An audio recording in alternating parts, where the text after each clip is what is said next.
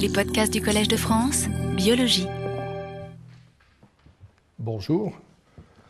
Nous allons continuer euh, les cours sur un thème similaire à celui du dernier cours. Souvenez-vous que le dernier cours portait sur la forme tridimensionnelle, euh, forme tridimensionnelle qu'on pouvait récupérer à partir de l'analyse des images des deux yeux, l'analyse de l'information stéréoscopique. Aujourd'hui, nous continuons le même thème et on va voir comment d'autres sources d'informations, cette fois-ci monoculaires, donc celles à partir d'un euh, captées par un seul œil, permettent également d'arriver euh, à une information euh, très voisine, parfois presque aussi bonne que la vision binoculaire. comme, j'allais dire comme séminariste, mais comme orateur pour le séminaire, j'ai choisi un géant de la psychophysique et de la physique écologique de la vision, c'est le professeur Koenring de Utrecht. Et je suis extrêmement heureux qu'il ait accepté de venir parler euh, dans cette série de cours. Euh, il y a peu de gens qui ont fait autant de choses neuves. Il y a beaucoup de gens qui font des choses. Il y a beaucoup de gens qui publient dans de très bons journaux. Mais il y a très peu de gens qui font des choses nouvelles. Et Jan Koenring est une de ces personnes qui est en moyenne 20 ans en avance sur son temps. Et donc les gens ont besoin de temps pour comprendre ce qu'il a fait. Et moi, je commence à comprendre ce qu'il m'a raconté il y a 15 ans et ce que les stimuli que vous avez vus pendant qu'on attendait euh, et le travail, parce que je vais vous présenter un scoop aujourd'hui, des nouvelles choses, et ça sort en ligne directe des discussions que j'ai eues avec lui il y a 10-15 ans et des, façons de paramétrer les images euh, que lui a développé et que l'on emploie maintenant. Donc il est tellement en avance sur son temps que ça prend un certain temps avant qu'on puisse adapter euh, ses expériences. Et donc il y a une longue amitié qui nous, euh, nous unit. Ça fait près de 15 ou 20 ans que notre université, sur ma, proposition, lui a donné un doctorat honoris causa. Et donc je suis extrêmement heureux euh, que Yann ait accepté de parler aujourd'hui. Il, n'analyse pas le cerveau directement, il ne fait pas de mesures euh, ni d'imagerie ni d'enregistrement, mais il travaille euh, dans le domaine de la perception et a développé euh, toute une série de, de façons de mesurer originales, etc. Donc il va nous, nous en parler aujourd'hui. Et ce dont il faut bien se rendre compte, c'est que bien sûr, on a cette capacité extraordinaire, ces moyens techniques euh, d'aborder le cerveau, et je vous en ai parlé, je vous en parlerai encore beaucoup aujourd'hui, mais il faut d'abord bien comprendre et bien mesurer, bien savoir quels sont les paramètres importants dans la perception pour pouvoir aller chercher les mécanismes neuronaux. Donc plus on a une meilleure description de la perception, une analyse plus raffinée de quels sont les paramètres importants, plus on peut faire une analyse des mécanismes neuronaux percutants. Donc quelqu'un comme euh, Jan Koenring qui justement trouve des nouvelles métriques, des nouvelles façons de, euh, qui, dégrossit des, problèmes entiers et qui trouve quelles sont les, dimensions importantes, c'est un travail absolument capital. Donc je suis euh, extrêmement heureux. Et puis, comme je vous ai dit, il a participé, maintenant il y a quelque temps, euh, à plusieurs de nos expériences. Et ce que je vais vous, proposer, euh, vous présenter aujourd'hui, il a été co-auteur d'un certain nombre de papiers. Et comme je vous dis, euh, certaines des idées que j'emploie encore toujours maintenant remontent à ce travail qu'on a fait en commun. Donc je suis extrêmement heureux qu'il ait accepté de, de, venir parler aujourd'hui dans, dans, ce cadre-ci.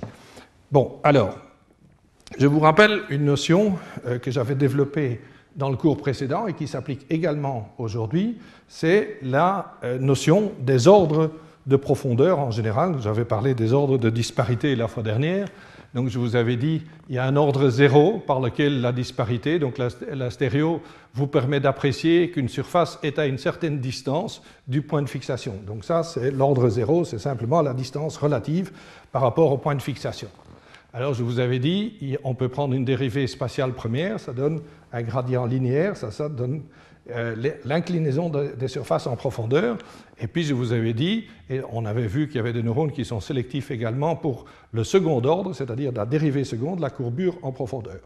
Donc on va reprendre ces notions euh, de différents ordres, mais maintenant généralisées non plus à la source d'information euh, binoculaire, mais en général les ordres de profondeur, et on va se demander les autres sources d'information, celles qui sont monoculaires, et quel genre d'information est-ce qu'elle peut euh, proposer? Et donc, on a ici de nouveau nos trois ordres de profondeur. On a ici un récapitulatif pour ce qui est de la vision binoculaire, donc je vous rappelle qu'elle euh, arrive à mesurer les trois aspects. Et alors, on a ici les trois sources euh, principales, ce n'est pas les seules, mais trois sources principales euh, d'information. Donc, on a ici les gradients de vitesse et les variations de vitesse. Vous avez ici la texture.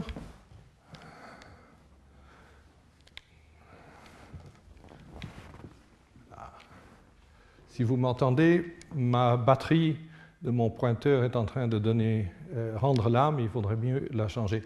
le second, euh, la seconde source d'information, c'est la texture, qui est basée sur la variation de la taille relative des éléments, en supposant que la texture, les éléments de la texture soient plus ou moins homogènes. Et puis vous avez des, gradients de luminance. J'ai traduit le shading anglais par l'ombrage. Euh, c'est très difficile euh, à traduire très exactement. Vous verrez euh, de quelle source d'information il s'agit. Alors, toutes ces sources d'information donnent quelques informations sur l'ordre zéro, mais, mais relativement indirectement. les variations de vitesse donnent une information relative entre deux surfaces, ce qu'on appelle le parallaxe de mouvement. Donc, elles ne donnent pas d'information par rapport au point de fixation, mais deux surfaces l'une par rapport à l'autre. Et bien sûr, les gradients de vitesse de premier ordre et la dérivée seconde donnent des informations sur la courbure. Alors, bon, je rappelle, si vous aviez une nouvelle batterie pour mon pointeur, ce serait très bien. Merci, parce que je suis handicapé. Tu peux essayer avec la souris, avec le pointeur de... Ah, bah, ça c'est trop compliqué, ça, c'est au-dessus de mes capacités.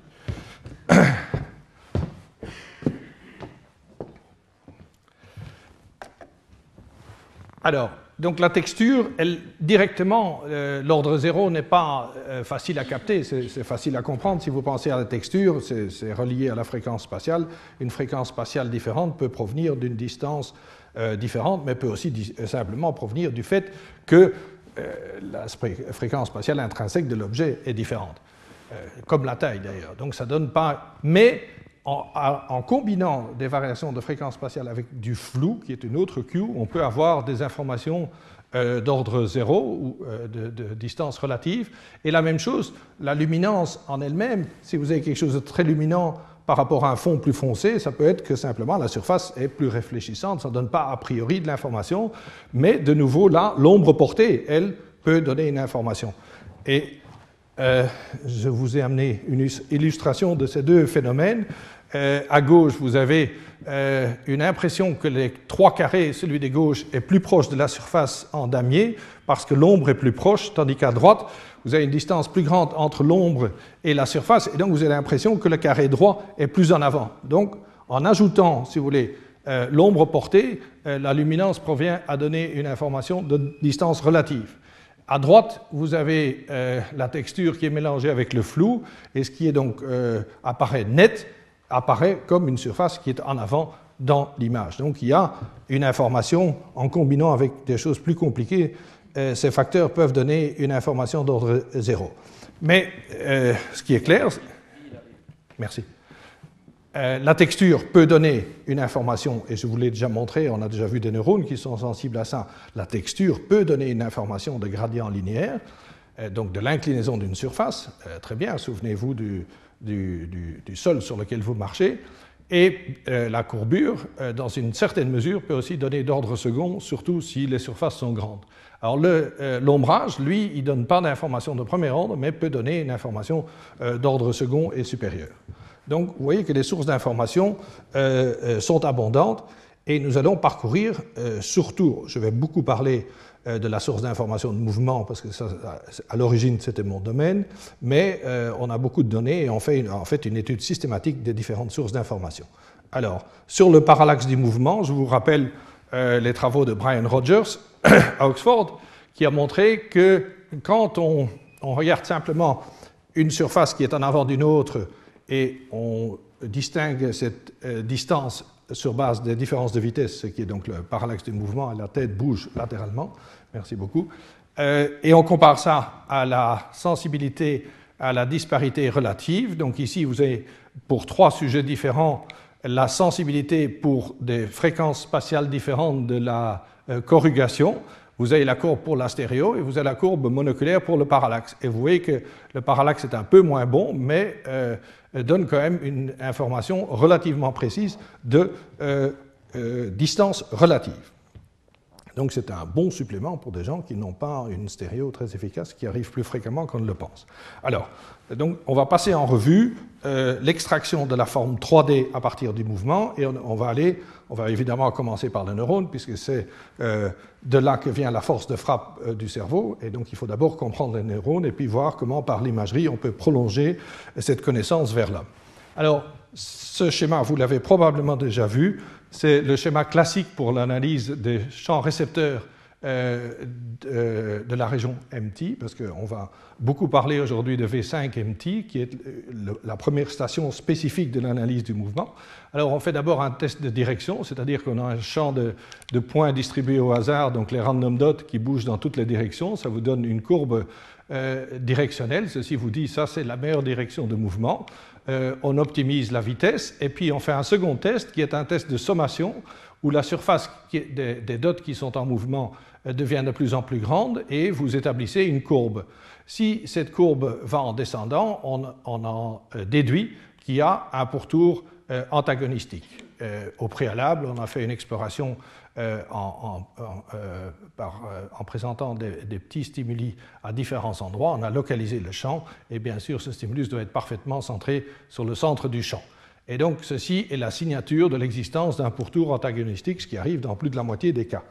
La question qui se pose, et c'est là que c'était à l'origine euh, les discussions avec Jan Gundering et les co-auteurs du premier papier dans lequel on n'a jamais euh, montré cette inhomogénéité, c'est il faut aller voir quelle est la structure spatiale du pourtour antagonistique. La notion de pourtour implique que la région suppressive euh, entoure entièrement la région excitatrice. Et donc, en fait, on a développé deux tests pour tester cette idée. Et donc, vous faites d'abord la localisation du champ comme je vous ai montré, vous faites ensuite euh, la courbe générale avec euh, les variations de diamètre pour établir qu'il y a un pourtour, et puis vous prenez la taille optimale du stimulus au centre, vous activez le neurone par ça, et puis vous euh, posez un de ces huit stimuli dans le pourtour, un à la fois, et vous regardez l'interaction de ce stimulus-ci avec celui-ci. Donc cette région est suppressive, donc on va voir quelle est la partie euh, du, pourtour qui donne la suppression la plus forte sur ces huit positions.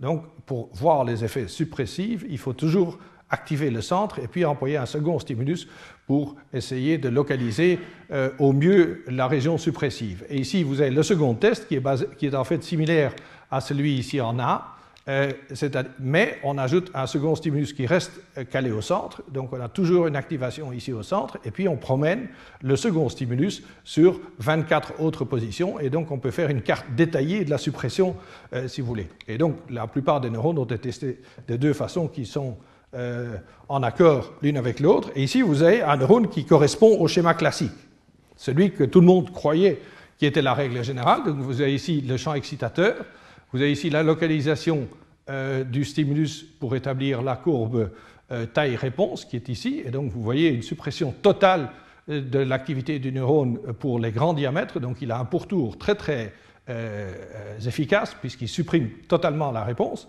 Et ici, vous avez le premier test avec les huit positions en périphérie, et vous voyez que chaque position est également suppressive. Vous avez ici la réponse contrôle du centre tout seul. Et donc, vous voyez que chacune euh, de chacun de ces histogrammes qui correspondent à la combinaison de ce stimulus que vous aviez, dont vous voyez l'effet seul ici, euh, avec un second, stimulus en périphérie, vous voyez que toutes ces positions sont également suppressives.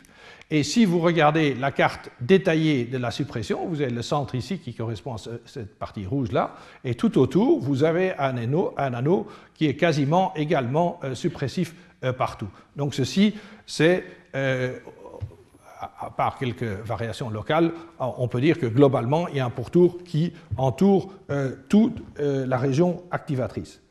Mais la plupart des neurones ne représentent pas ce pattern. En fait, le neurone précédent, ce n'est qu'un quart des neurones d'MT qui ont un, pourtour. Et ici, voilà le cas euh, d'un pourtour asymétrique. Et c'est celui qui va nous intéresser parce que c'est celui-là qui va permettre de prendre une dérivée première. Alors vous avez ici le champ excitateur en rouge, relativement localisé. Là, vous voyez que la taille, ça c'est 5 degrés, donc ce n'est pas des champs immenses. Vous voyez de nouveau une suppression totale, donc un pourtour antagoniste qui est complet. Maintenant, ici, le test avec les huit euh, positions périphériques, vous voyez que euh, vous avez le contrôle ici et vous voyez que l'inhibition est totale pour la position ici au-dessus, mais que la suppression est bien moindre pour les positions, positions ici en bas. Donc il semblerait qu'il y ait euh, surtout de la suppression ici dans la partie supérieure, et c'est complètement confirmé par la carte détaillée. Plus c'est bleu, plus c'est suppressif. Donc le centre du champ est ici, et vous voyez que vous avez un peu de suppression partout, mais vous avez une suppression extrêmement massive et très très forte et très localisée ici, juste au-dessus du centre excitateur. Donc vous avez un moins ici, un plus ici, et donc ça c'est parfait pour euh, faire un plan incliné qui, pour euh, prendre une, dérivée euh, première. Et c'est en discutant avec Jan Kundering qu'on a eu cette idée que ce, ces champs-là pourraient correspondre à la, dérivée première, au fait que le neurone prenait une dérivée première spatiale. Et de fait, si alors vous testez à quoi ça pourrait servir, ce genre de champ, si vous testez explicitement avec des gradients de vitesse, et vous testez des gradients de vitesse qui sont orientés dans différentes directions, ce qui correspond à des plans inclinés dans différentes euh, directions. Je vous montre ici comment la direction du gradient de vitesse donne une information sur la direction de l'inclinaison du plan en profondeur. Vous avez ici l'œil, vous avez ici le plan incliné, et vous voyez que la partie supérieure qui est loin a une vitesse lente, la partie qui est proche a une vitesse euh, rapide, et donc ceci indique un plan incliné verticalement. Ici, vous avez euh, l'exemple d'un plan incliné horizontalement. Et ici, vous avez un neurone de MTV5 qui est donc stimulé toujours dans sa direction optimale. C'est ça qui est important. Donc ce paramètre-là est constant, mais ce qu'on a varié, c'est le gradient de vitesse et sa direction. Et donc, vous voyez que ce neurone fonctionne bien quand la vitesse rapide est à droite et la lente à gauche, et que le gradient inverse ne donne rien du tout. Et donc, ces neurones ont une sélectivité pour la direction du gradient de vitesse. Exactement comme on prédisait à partir de ces euh, pourtours euh, asymétriques.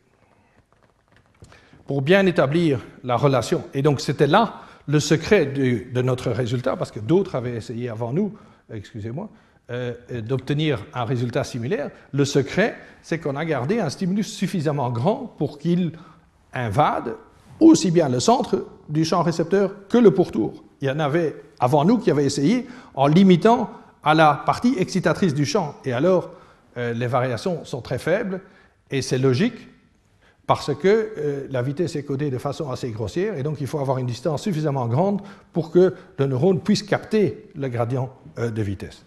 Et donc il y a toute une série d'arguments qui relient euh, cette sélectivité pour la direction euh, des gradients de vitesse à euh, l'existence, au fait que le neurone a un pourtour antagonistique. Vous avez ici, pour tous les neurones, qu'on a une soixantaine de neurones qu'on avait examinés, vous avez ici la sélectivité pour le gradient de vitesse, et ici vous avez l'intensité ou la force, si vous voulez, le degré de suppression par le surrend. Et vous voyez que tous les neurones qui sont sélectifs ici en bleu ont au moins un pourtour antagonistique de 40% ou plus. Ici, vous avez une évidence plus directe. Il y a un certain nombre de neurones où justement, on a d'abord établi une courbe euh, pour la direction du gradient de vitesse, et puis on a masqué le pourtour antagonistique, ne laissant en vue que la partie centrale excitatrice. Et donc, avant le masquage, quand tout est en vue, vous avez la courbe de sélectivité, je crois qu'il y a 7 ou 8 neurones ici dedans, c'est une, courbe moyenne pour ces 7 ou 8 neurones, donc vous avez une belle courbe en cloche. Quand vous cachez vous masquez le pourtour antagonistique, cette sélectivité disparaît. Et ça, c'était le résultat de Troy et Anderson qui avaient essayé en, limitant euh, euh, l'activation au champ excitateur. Donc, il faut bien montrer le euh, pourtour antagonistique pour que cette propriété. Donc, elle apparaît vraiment à partir de ce pourtour. Et dans un certain nombre de neurones, on a pu mettre en rapport directement la mesure du champ et la sélectivité. Donc ici, vous avez un neurone qui est sélectif pour le gradient de vitesse dans cette direction-ci. Et en fait, on l'a testé avec la configuration en huit positions périphériques pour établir où est la localisation euh, de la suppression. Et non seulement on a fait ça pour les huit positions, mais on l'a testé pour différentes vitesses relatives, évidemment, entre le centre et la périphérie, parce qu'il faut cette information-là. Il faut non seulement savoir où se trouve la suppression, mais pour quelle vitesse relative elle fonctionne. Et donc ici, vous avez la suppression pour les huit positions quand la vitesse dans la périphérie est plus lente que celle au centre. Et là, vous voyez que vous n'avez pas d'asymétrie, c'est à peu près égal et il n'y a pas beaucoup de suppression. Par contre, une fois que la vitesse est égale ou plus rapide que ce que vous montrez au centre, à ce moment-là, la sélectivité, l'asymétrie apparaît complètement. Et en fait, si vous additionnez euh, ces vitesses et vous, vous simplement vous égalisez votre gradient à trois niveaux de vitesse, ça permet de prédire euh, une sélectivité pour le gradient qui correspond drôlement bien euh, à celle que vous avez observée réellement. Donc, on peut vraiment, dans un certain nombre de neurones, sont suffisamment linéaires, si vous voulez, pour établir une relation entre l'existence de cette région asymétrique suppressive, sa localisation, sa caractéristique de vitesse, à cette sélectivité qu'on a ici pour les gradients de vitesse. Ce travail, aussi intéressant qu'il soit, avait deux grosses failles. Après coup, on s'est beaucoup mordu les doigts d'avoir oublié deux choses. Une chose était admissible à cette époque-là, c'était qu'on avait travaillé dans un singe qui était anesthésié et paralysé. Ça, soit, ça c'est acceptable. Pour un certain nombre de régions, surtout V1 MT, les propriétés sont relativement similaires. Donc ça, c'était encore euh, passable, mais on avait oublié un contrôle important, c'est qu'on avait fait ce gradient de vitesse qu'à une seule vitesse moyenne. Et donc, on n'avait pas vraiment Bien sûr, on avait les rapports avec le champ récepteur, donc ça nous tranquillisait. Mais en fait, pour bien faire l'expérience, il faudrait montrer que cette sélectivité existe pour autant au moins deux vitesses moyennes. Et ça, ces deux contrôles ont été faits récemment par le groupe de, Angelis euh, à St. Louis, qui ont travaillé dans le singe éveillé et qui ont euh, testé l'influence des gradients de vitesse. Et ici, même pour euh, les, trois courbes, ces trois courbes pour trois vitesses moyennes différentes. Et donc, ils ont montré qu'il y a une invariance parfaite euh, de la euh, sélectivité. Donc, ça, c'est la sélectivité pour l'angle d'inclinaison de la surface euh, pour trois vitesses moyennes différentes. Donc, ça, ça exclut tout à fait que ce soit une, induction d'une sélectivité pour, localisée pour une vitesse donnée. Donc ça montre bien que c'est vraiment le gradient qui est important pour ces neurones. En plus, ils ont testé d'autres sources d'informations. Ici, ils ont essayer de la texture, et pour ces neurones-ci, ça ne donnait pas grand-chose, et en général, ça donne peu de choses dans MT, et il y a un tout petit peu d'effet, euh, il, y a quelques neurones qui sont sélectifs, et ça, je, crois que je vous l'ai déjà dit, pour des plans définis par la disparité. Mais quand vous combinez les deux, c'est toujours la vitesse qui domine.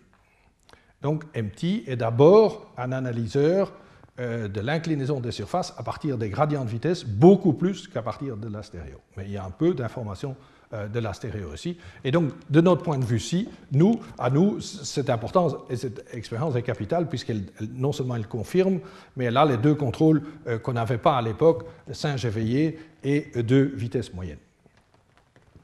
Alors, comment est-ce qu'on on amène ça vers l'homme? Eh bien, je vous ai dit, il y a maintenant une voie tout à fait évidente, c'est de faire de l'imagerie chez le singe et puis d'employer les mêmes techniques chez l'homme pour voir où sont les régions correspondantes. Voilà le test qu'on a développé avec euh, Jim Todd euh, pour l'imagerie. Donc vous avez deux euh, époques, si vous voulez. Vous avez vu d'abord les neuf lignes qui bougeaient à la même vitesse et ça donnait essentiellement un effet, comme vous voyez là, plan. Et puis quand ça se met en rotation, vous avez très nettement une impression de structure tridimensionnelle, que les lignes sont à différentes. Voilà, vous avez très nettement l'impression d'une structure, bien qu'elle est très abstraite, euh, dans l'espace. Et donc, on a simplement soustrait ces deux conditions avec un certain nombre de contrôles, bien sûr. Et voilà ce que ça donne chez le singe. Vous avez ici l'hémisphère aplati d'un seul sujet. Donc, comme d'habitude, on a sectionné euh, l'hémisphère au niveau du fond de la calcarine.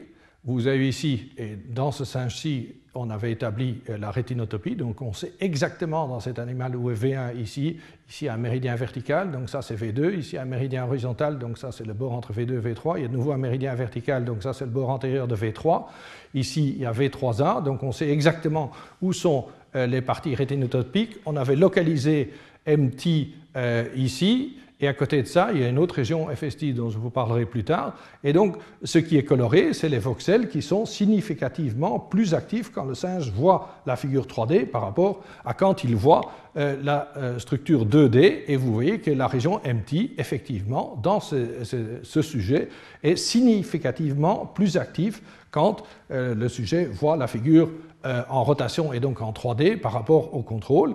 Et vous avez ici un certain nombre de données. En fait, dans cette expérience qui a été publiée euh, il y a quelques années, on avait trois animaux différents et on a une série de répétitions de la même soustraction. Donc vous avez chaque fois l'activité dans MTV5 pour la structure 3D et pour la structure 2D. Donc vous avez que chaque fois une différence extrêmement significative les étoiles donnent le nombre de, euh, le degré de signification, mais aussi que c'est à droite et à gauche, donc c'est chaque fois bilatéral. Et on a fait un certain nombre de contrôles euh, pour l'attention. On a aussi, dans un, animal, on a fait, au lieu de lignes, on a employé des, des dots 3D des surfaces plutôt que ces lignes, donc pour montrer la généralité. Et quelque part, il doit y avoir un contrôle. Ah oui, ici, donc vous savez bien que d'habitude, on emploie un produit de contraste. Et ici, euh, il y avait un singe qui activait suffisamment bien pour qu'on puisse le répéter dans le bol. Donc ici, dans ce singe, on l'avait même répété avec le bolt et on trouvait euh, une différence significative. Évidemment, tout est beaucoup plus réduit parce que le bolt est un signal faible, mais c'était toujours significatif. Donc c'est une donnée absolument, et on avait répété aussi avec un œil, deux yeux, etc. Donc c'est une donnée extrêmement robuste. Donc on, a, on sait que les neurones MT ont cette sélectivité pour les plans inclinés, et ça se traduit dans ce test euh, où on compare euh, la condition 3D et 2D euh, dans, ces lignes, ce qu'on appelle nos random lines. Donc on a là un test qui permet qu'on peut porter chez l'homme, et vous verrez plus tard les résultats chez l'homme. quand on a analysé le groupe, parce que là je vous avais montré un... Donc donc, bien sûr, il était important de montrer que ce test activait petit. Ça, c'était le premier but de l'expérience. Mais vous voyez qu'il y a d'autres régions qui sont activées. Ceci, c'est V2 et V3. Ça correspond rétinotopiquement probablement au bord de la figure. Vous avez aussi une activation dans V4 dorsal dont on reparlera, mais surtout ici, ça, c'est ça qui nous intéresse maintenant, c'est que dans ce sujet, apparemment, FST et la région juste à côté étaient également euh, activées. Et, c'est à cela qu'on va euh, porter notre attention parce qu'on a analysé un, peu plus en avant, on a fait quelques sujets de plus. Et ici, vous avez l'analyse d'un groupe euh, d'animaux euh, qui se trouve ici. Et vous avez ici les activations dans les différentes régions. Depuis lors, on a distingué différentes régions sensibles au mouvement. Donc vous avez ici MTV5 lui-même. Vous avez ici MSTV et MSTD, donc les deux parties d'MST.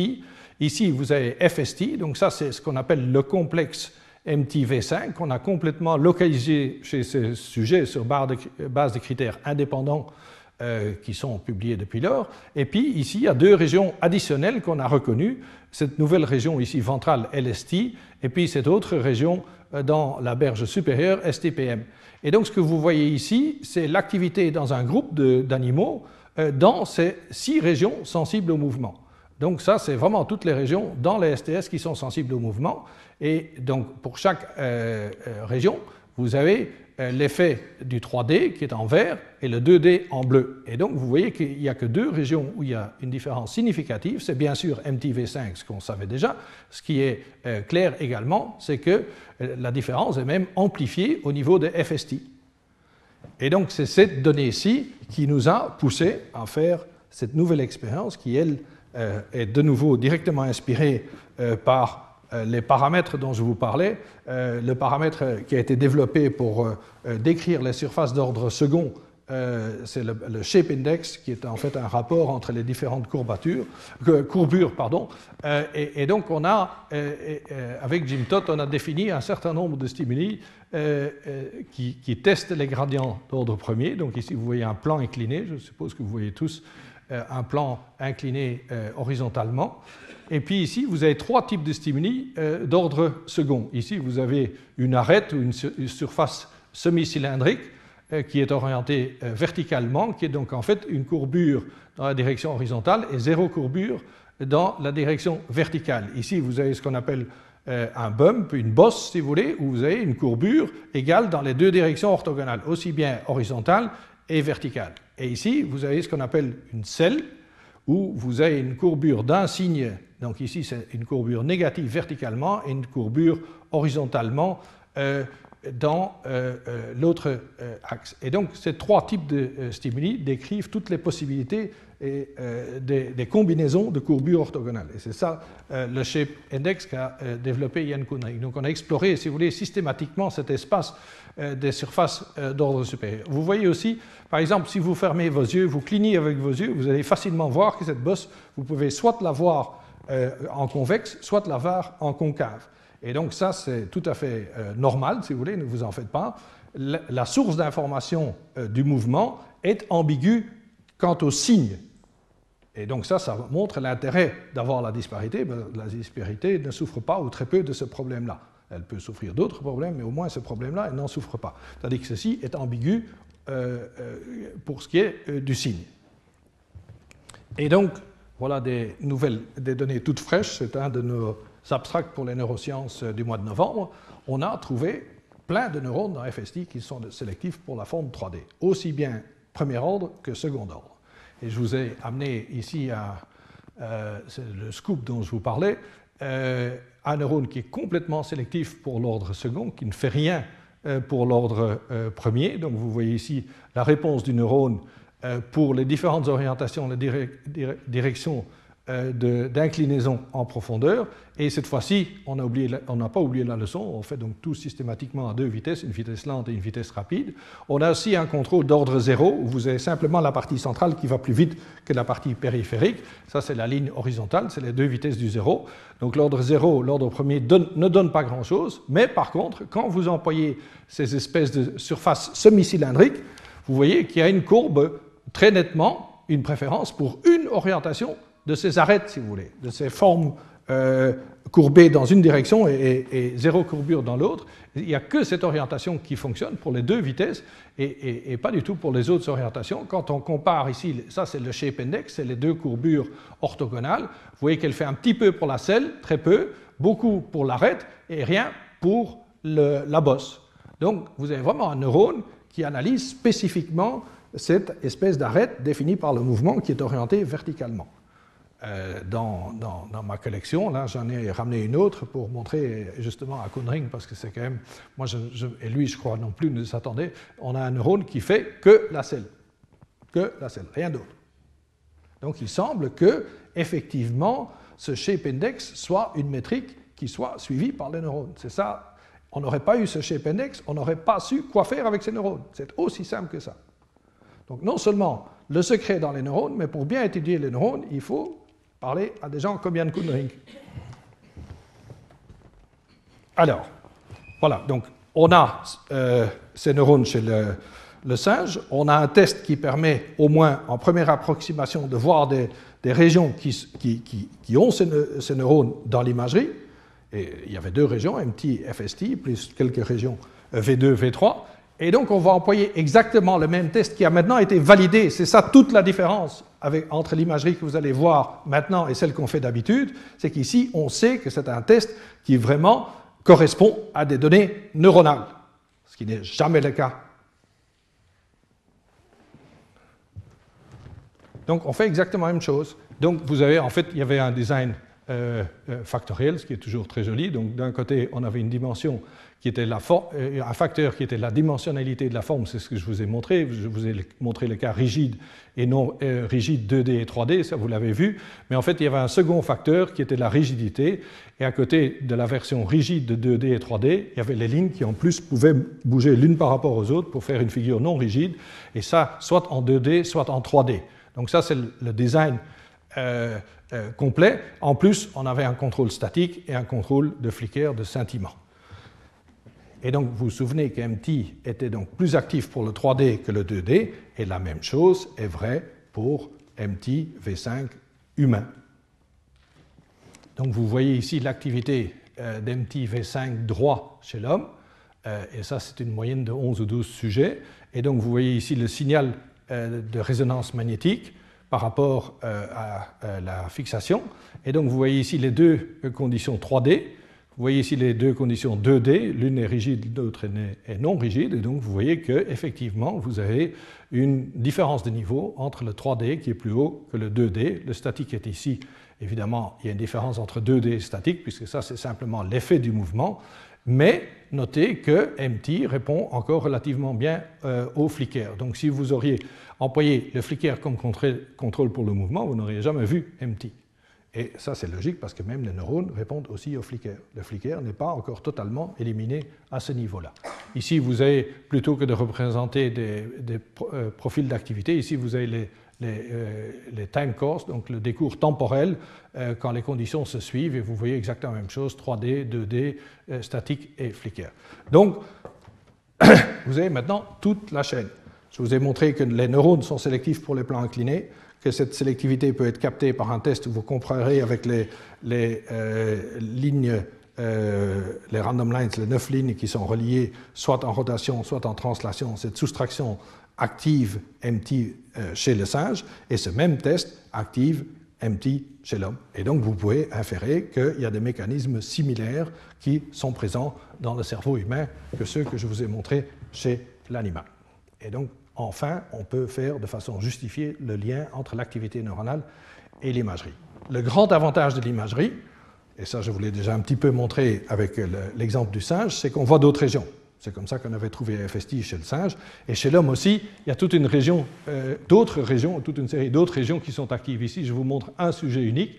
Vous avez ici euh, MTV5, mais vous avez tout un, chapelet de régions euh, qui passent si vous voulez, en arrière et puis monte le long du sillon intrapariétal et vous débouchez ici euh, tout au-dessus, euh, en avant, sur euh, la partie dorsale, pariétale du sillon intrapariétal.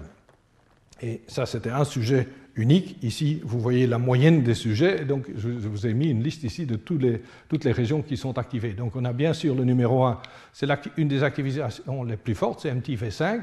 Vous avez une région qui est toujours disputée, ça je vous en ai déjà parlé, c'est probablement l'équivalent de V4, mais ça, euh, c'est toujours hypothétique. Et puis vous avez ici V3A, qui chez l'homme est devenu sensible au mouvement et qui donc a aussi une sensibilité euh, à la forme 3D. Et puis ce chapelet de quatre régions intrapariétales, occipitales, ici euh, VIPS, ici la jonction avec le sillon pariétal occipital, ce qu'on appelle POIPS, et puis les deux dorsales, DIPS M et A euh, qu'on retrouve ici. Alors il y a aussi des activations moins fortes et moins constantes qui ne se retrouvent pas chez tous les sujets au niveau euh, du fusiforme et région ventrale. Bien sûr, il est important de montrer des contrôles. Si vous avez le résultat que vous avez, la chose la plus importante, c'est de montrer qu'il n'est pas dû à autre chose auquel vous n'auriez pas pensé. Et donc, dans cette étude qui était extrêmement fouillée, qui a été publiée il y a déjà quelques temps dans Neurone, il y avait trois types de contrôles. Le premier type de contrôle, c'était de montrer que des caractéristiques de bas niveau ne pouvaient pas expliquer les différences parce qu'il y a des différences de bas niveau entre cette rotation en 3D et 2D, donc on avait dû exclure euh, les caractéristiques de bas niveau du mouvement. Une seconde chose, et ça, nous, on n'y avait pas pensé, mais un des reviewers y a pensé, et je trouvais que c'était magnifique comme, question. Il, nous disait Vous voulez prouver que MT intervient dans l'extraction de la forme 3D à partir du mouvement.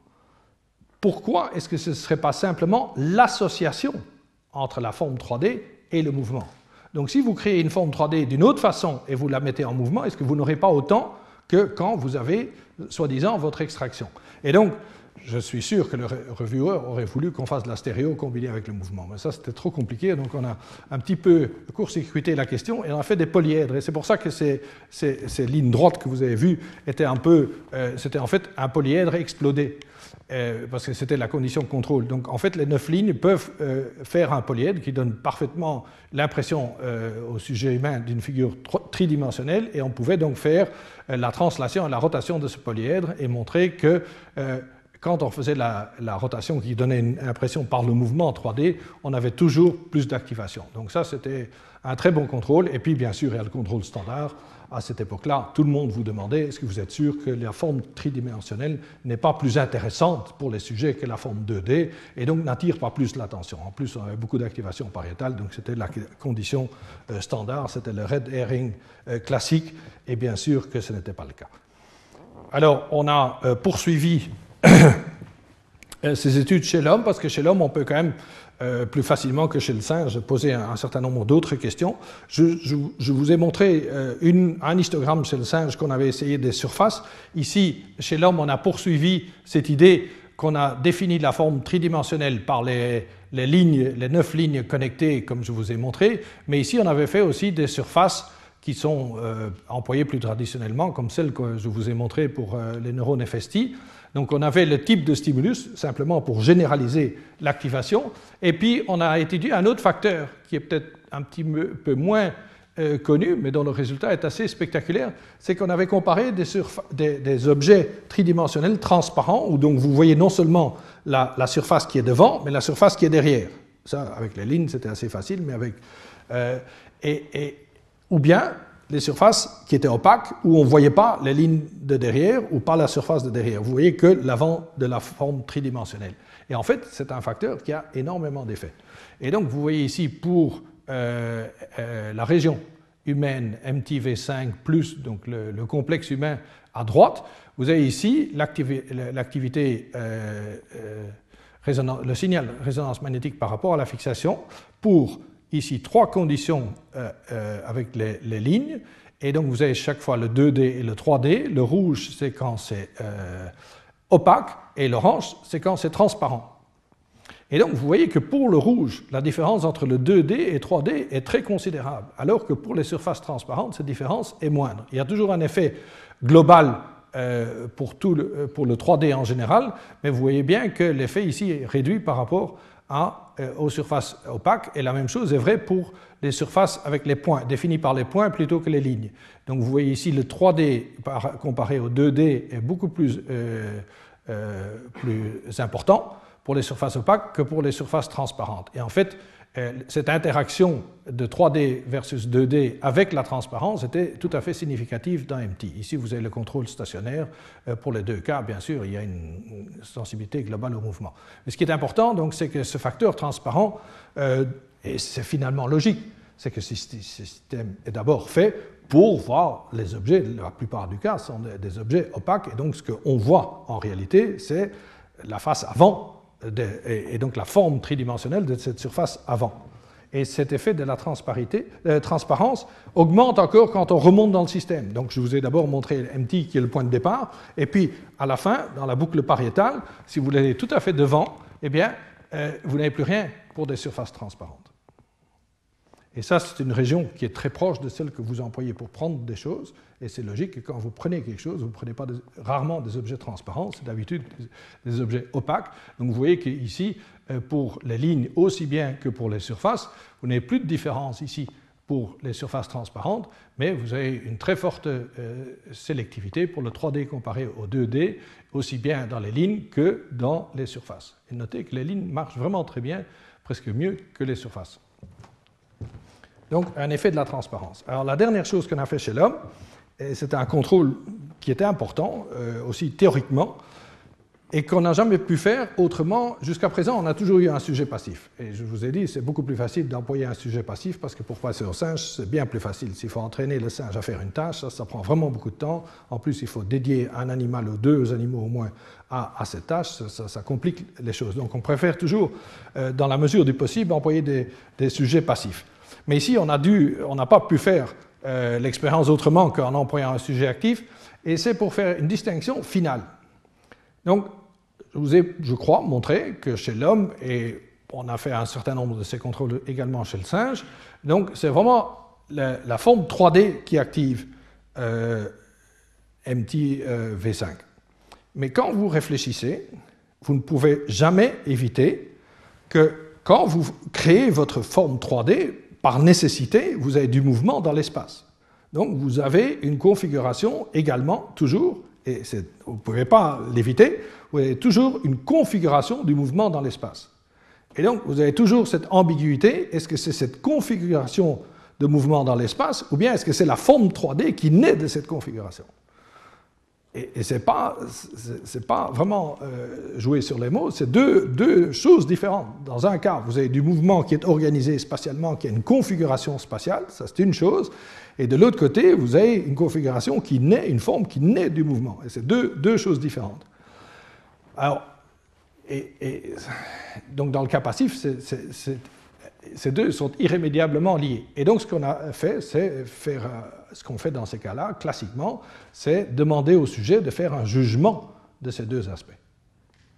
Et donc ici, vous avez les, fameux, les fameuses pommes de terre euh, de Jim Todd, qui sont finalement des espèces de, euh, de, de sphères qui sont déformées au hasard euh, par des sinusoïdes dans toutes les directions, et donc qui peuvent avoir des formes euh, tout à fait aléatoires.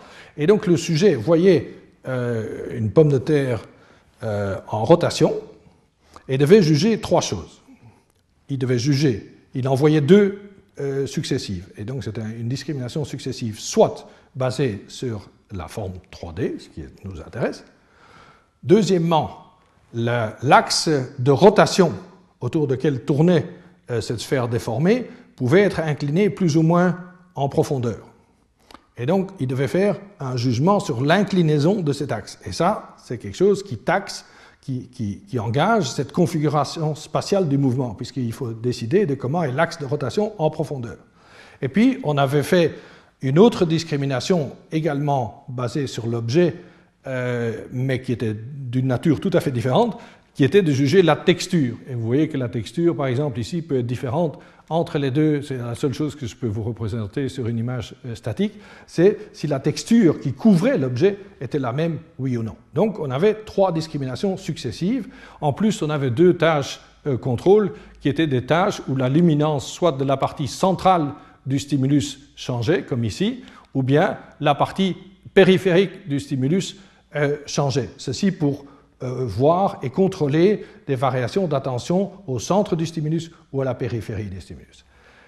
Et donc la question, c'était de savoir ce que si vraiment MT et ces autres régions que je vous ai montrées interviennent dans euh, l'extraction de la forme 3D, elles devraient être plus actives, ou au moins être actives dans cette tâche où on juge la forme. Et on avait bien fait d'ajouter de la texture parce qu'il y a un certain nombre de régions qui sont engagées aussi bien par la configuration spatiale que par la euh, forme 3D.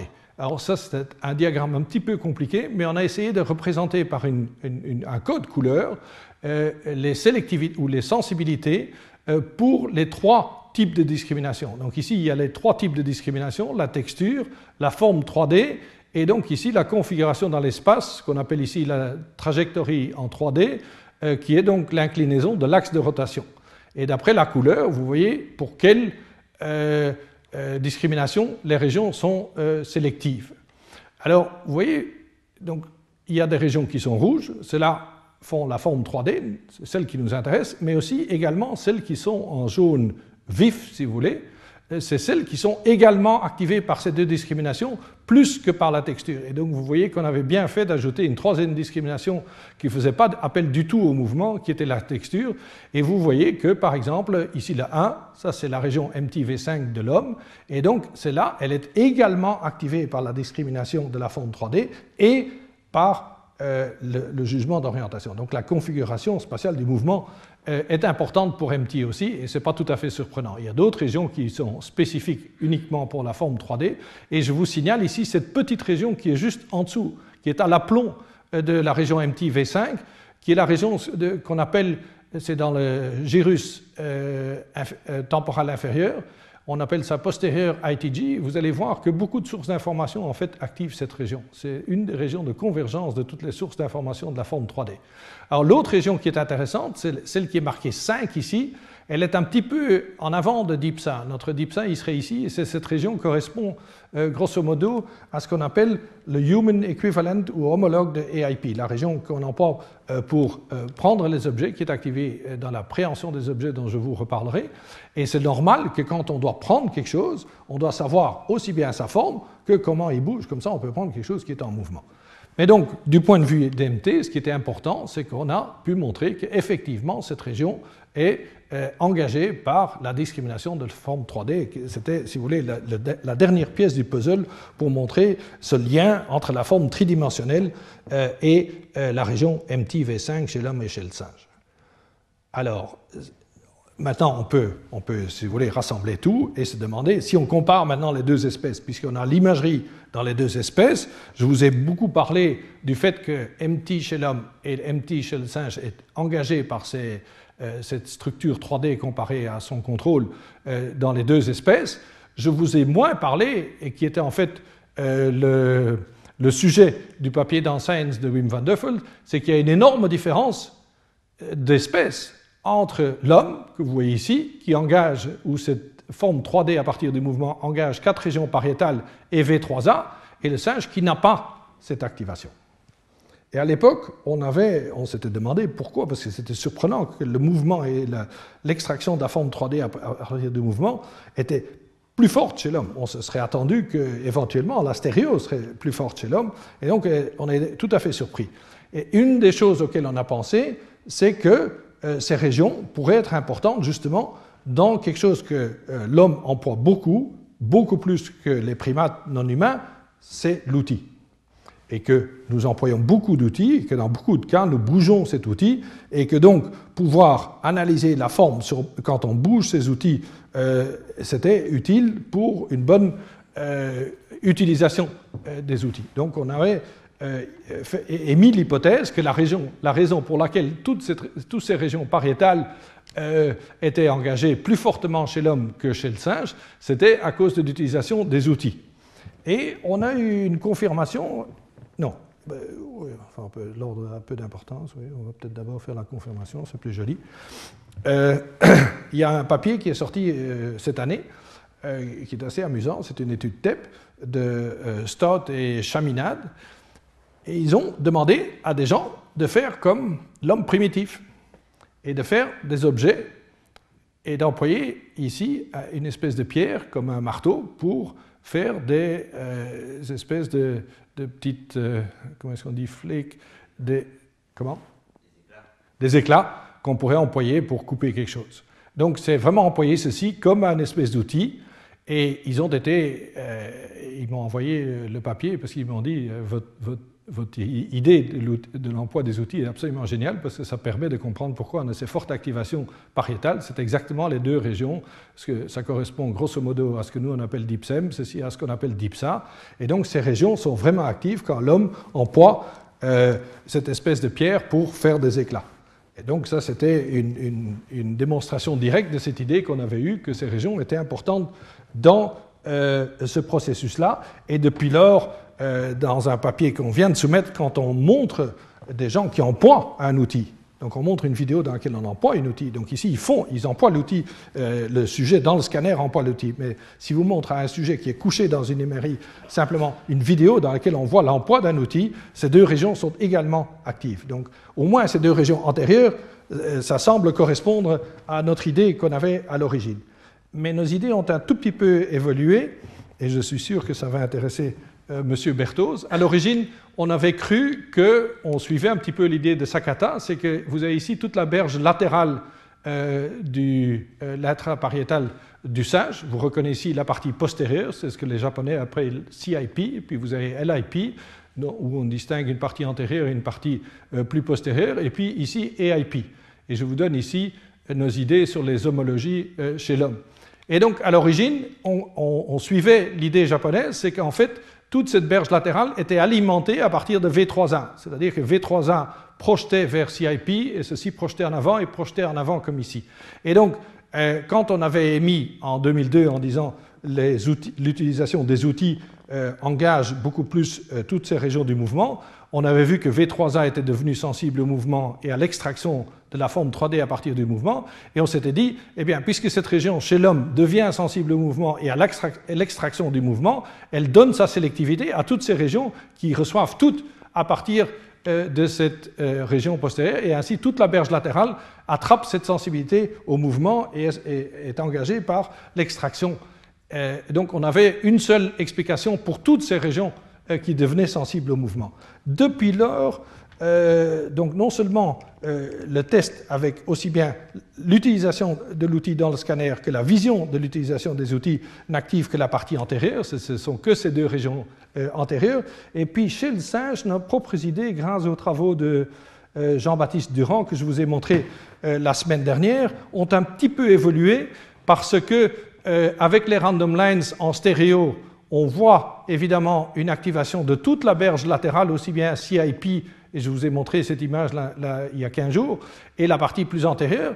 Mais si vous employez des stimuli qui sont des surfaces euh, relativement petites avec des, contours complexes, vous ne gardez que cette activation-ci et vous perdez cette activation-là.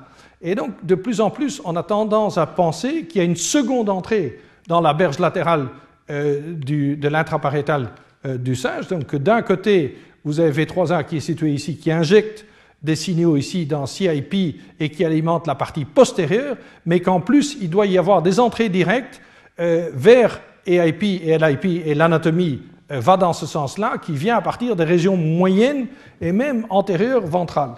Et c'est ça que j'ai essayé de rendre dans ce schéma ici, c'est que maintenant on pense euh, que, en fait, cette berge latérale est alimentée de deux façons. La partie postérieure, qui est là où serait représenté l'espace, c'est alimenté par V3A, et par contre, donc la partie EIP euh, et la partie antérieure de l'EIP seraient alimentées par MTV5 sans OC, aussi par FST, V4, euh, la partie de TO qui est dans les STS et même la partie de TE qui est dans les STS. Et donc, ça donnerait une entrée séparée. Et donc, ces entités-ci sont plus en rapport avec les objets et donc aussi l'emploi des outils. Et donc, notre idée originelle euh, que c'est l'emploi des outils qui augmente la sensibilité au mouvement, à l'extraction du mouvement. Je crois qu'elle s'applique surtout à cette partie antérieure et c'est aussi ce que les données d'imagerie récentes chez l'homme euh, donnent, comme je vous le disais. Et donc, à ce moment-là, il faut euh, penser qu'il y a un second mécanisme, que V3A et les parties postérieures deviennent également sensibles ou plus sensibles au mouvement et à l'extraction de la forme 3D euh, à partir du mouvement, mais peut-être pour une forme 3D, une structure plus de l'environnement, donc plus l'espace dans lequel on se meut. Et alors ici, on peut penser à autre chose auquel j'avais également pensé, qui est le fait que le mode de vie de l'homme a changé par rapport au singe. Bien sûr, le singe saute dans les arbres, mais il est beaucoup assis. Il ne bouge pas, il ne traverse pas des grands espaces. Donc, à un moment donné, l'homme est descendu de l'arbre et a commencé à marcher à un mode de vie ambulatoire. Et donc, il a tout le temps son flot optique qui lui construit son espace. Et donc, c'est peut-être ce second facteur-là, son mode de vie, plus qui, explique pourquoi on a tellement de sensibilité au mouvement et à la structure 3D euh, dans cette partie postérieure. Donc maintenant, on a euh, cette double vue euh, sur la raison pour laquelle on aurait plus de mouvement et de sensibilité à la structure 3D chez l'homme plutôt que chez le singe. Alors, brièvement, euh, parce que je ne voudrais pas empiéter sur le temps de M. Kuhnring, et ça va être, c'est l'introduction plus directe de ce qu'il va nous parler. Il va nous parler surtout des, sources monoculaires, mais statiques. Je vous montre très brièvement une étude qu'on vient de terminer chez l'homme sur ces deux sources d'information. Vous avez ici la source que j'appelais l'ombrage, en anglais ce qu'on appelle le shading. Donc, je crois que tout le monde voit ici une espèce de pomme de terre déformée, c'est ça qu'on appelle les pommes de terre de Jim Todd, euh, euh, une structure tridimensionnelle euh, très claire, et vous avez toute une série de contrôles, luminance uniforme, un gradient unique, des gradients multiples, des versions noir et blanc forcées de ces gradients. Ici, vous avez les mêmes pixels localisés mais chamboulés, donc un, scramble, si vous voulez. Donc ça, c'est tous les contrôles pour le shading, pour l'ombrage.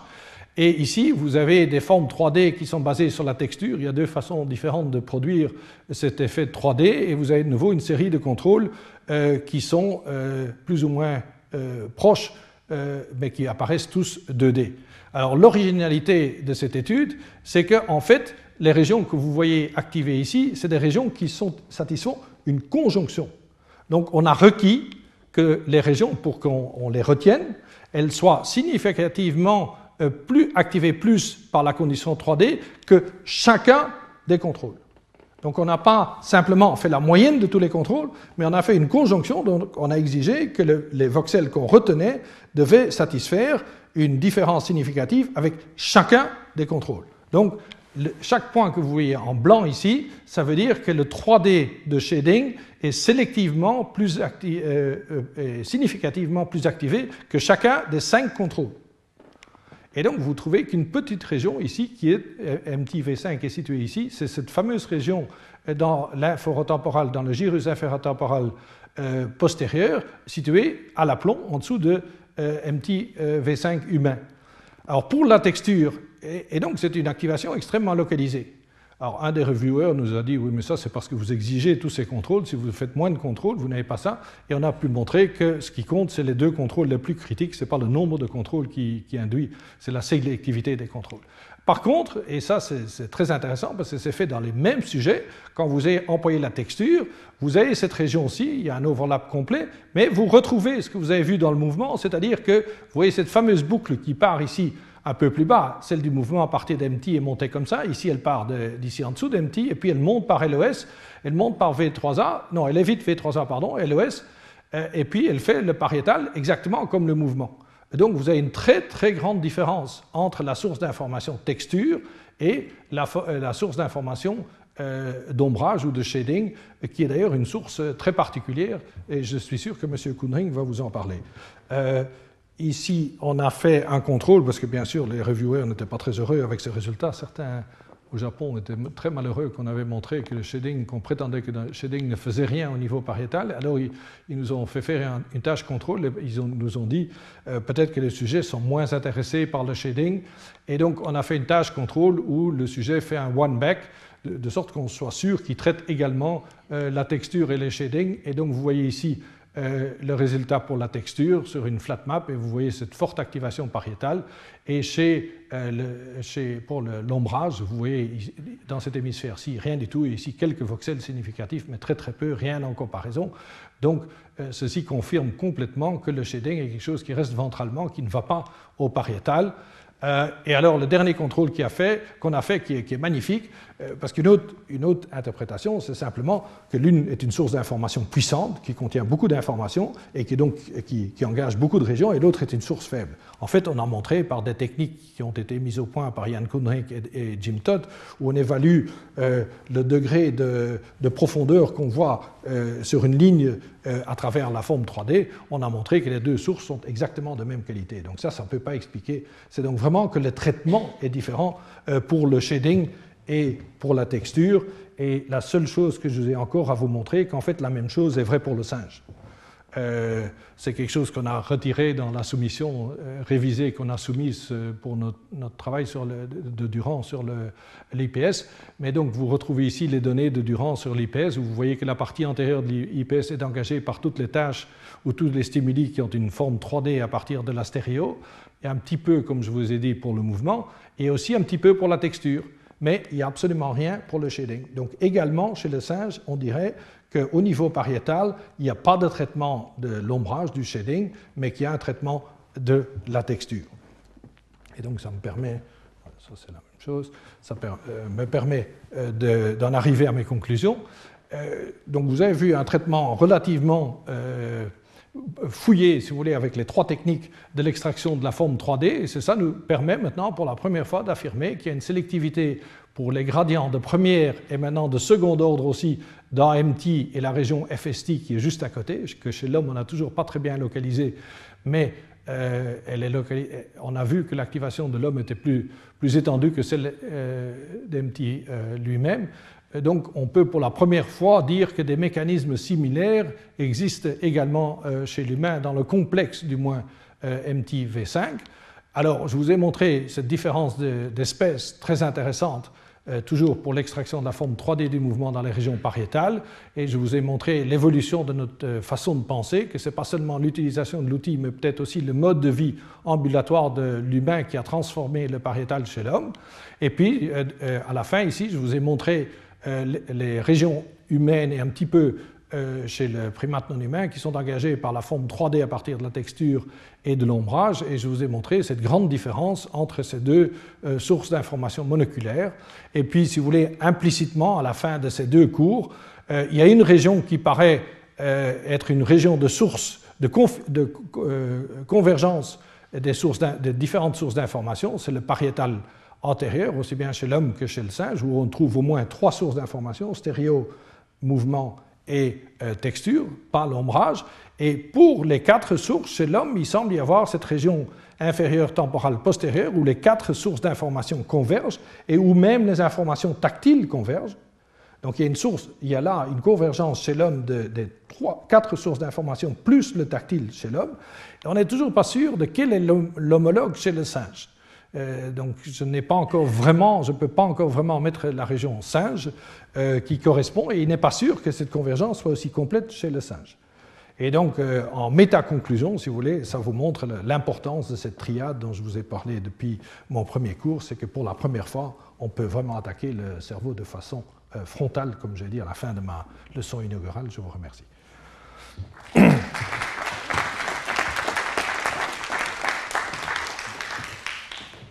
Oui Est-ce que la différence que vous montrez ici entre le singe et l'homme n'est pas due à la tâche euh, que les sujets font Que le singe est surtraîné à être passivement dans le scanner, tandis que l'homme. Euh, Donc, ça, c'est un, sujet euh, de, de, questions tout à fait légitime d'ailleurs. Donc, ce qu'on avait fait donc le singe est passif, donc, et les humains aussi, sauf dans la dernière expérience avec la distinction de la configuration. Et donc la plupart des expériences ont été faites dans un singe avec des sujets passifs. Et donc on peut toujours dire que, par exemple, euh, mais ça marche à l'envers, on pourrait dire que le singe est plus intéressé par le point de fixation parce que lui, il est euh, euh, pas rémunéré, mais récompensé parce qu'il fixe bien. C'est ça le, critère de récompense. Alors que l'humain reçoit une rémunération euh, financière qui n'est pas très forte, également pour fixer, mais c'est peut-être le lien est peut-être moins évident que pour le singe. Donc on pourrait dire le singe prête plus d'attention au point de fixation et moins au stimulus qui est dans l'arrière-fond. Oui, et donc donc, effectivement, pour une région qui est moins euh, activée, c'est un problème.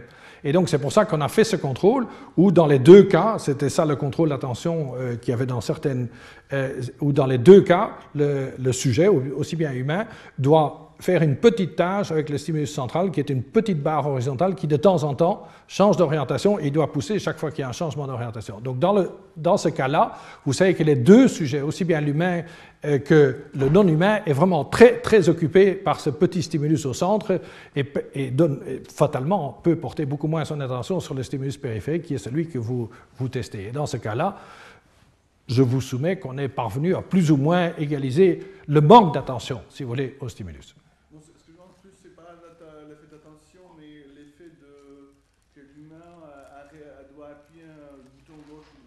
Il, n'appuie pas, hein, il n'appuie pas. Hein. Dans, l'expérience euh, de 99, Orban 99, il n'y a pas de tâche. Ça, c'est tous les deux passifs. Tous les deux passifs. Tous les deux passifs. Si ça, ce n'était pas clair.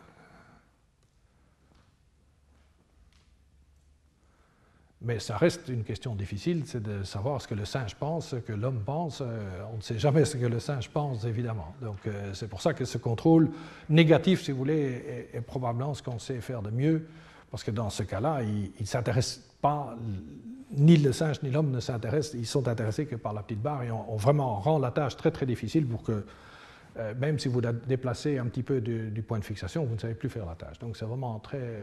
Oui?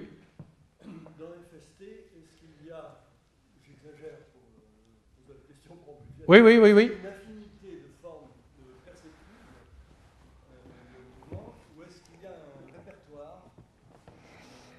On est, euh, on est au début, hein, donc je peux pas.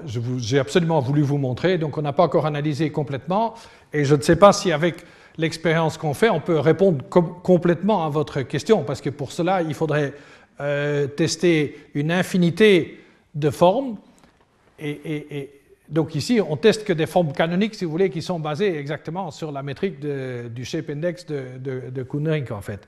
Et, donc, euh, la seule chose qui répond un petit peu à votre question, c'est que, et j'en ai pas beaucoup parlé, donc on a l'ordre zéro, on a l'ordre premier, on a l'ordre second, mais on a aussi fait ce qu'on appelle l'ordre supérieur, c'est-à-dire une bosse avec des petites bosses autour. Donc un stimulus beaucoup plus compliqué, on a fait la même chose pour la selle.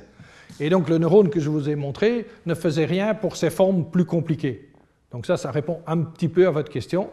Et alors, ça appelle probablement, je ne sais pas si c'était le sens de votre question, et ça j'en suis bien conscient, et c'est une des choses qu'on va attaquer avec euh, un Canadien iranien qui va venir dans mon laboratoire à fin de l'année, c'est que tout ceci sont des objets qui n'ont pas de signification. C'est ce qu'on appelle ces pommes de terre, c'est des trucs tout à fait abstraits qui n'ont pas vraiment...